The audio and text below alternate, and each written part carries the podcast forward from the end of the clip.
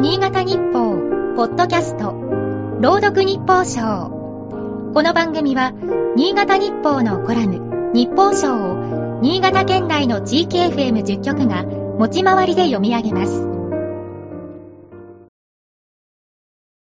9月16日。居住ゼロの市町村が11年5ヶ月ぶりに亡くなった。東京電力福島第一原発事故で全町避難が唯一続いていた福島県双葉町で一部が8月末に帰還可能になった。大きな一歩だとは思います。原発事故後に見附市から福島県に移住し、復興支援を続ける北村郁美さんはこう語り、続けた。まだまだこれから課題が多すぎて。居住可能地域は町面積の15%だけ。準備宿泊の参加者はおよそ80人で、住民登録者の40人に1人以下だ。病院やコンビニ、スーパーもない。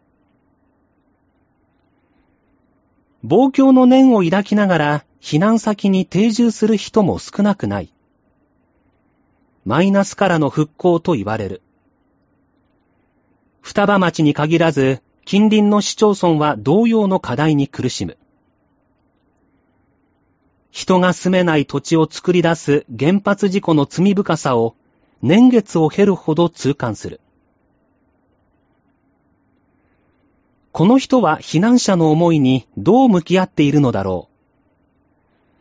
東電柏崎刈羽原発6号機7号機など7機の再稼働方針を打ち出した岸田文雄首相だ。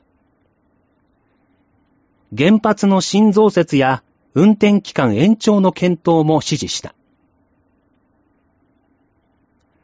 かつて双葉町にあった看板のように明るい未来のエネルギーと思っているのか北村さんによると、福島では再稼働に否定的な人が多い。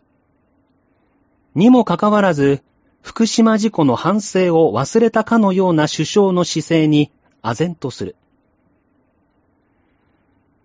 首相は、安倍晋三元首相の国葬をめぐっても、異論を置き去りにする格好で手続きを進める。国葬とする理由に安倍氏の功績を挙げたが、政治手法も見習っているようだ。岸田ノートを掲げて聞く力をアピールした一年前が随分昔に感じる。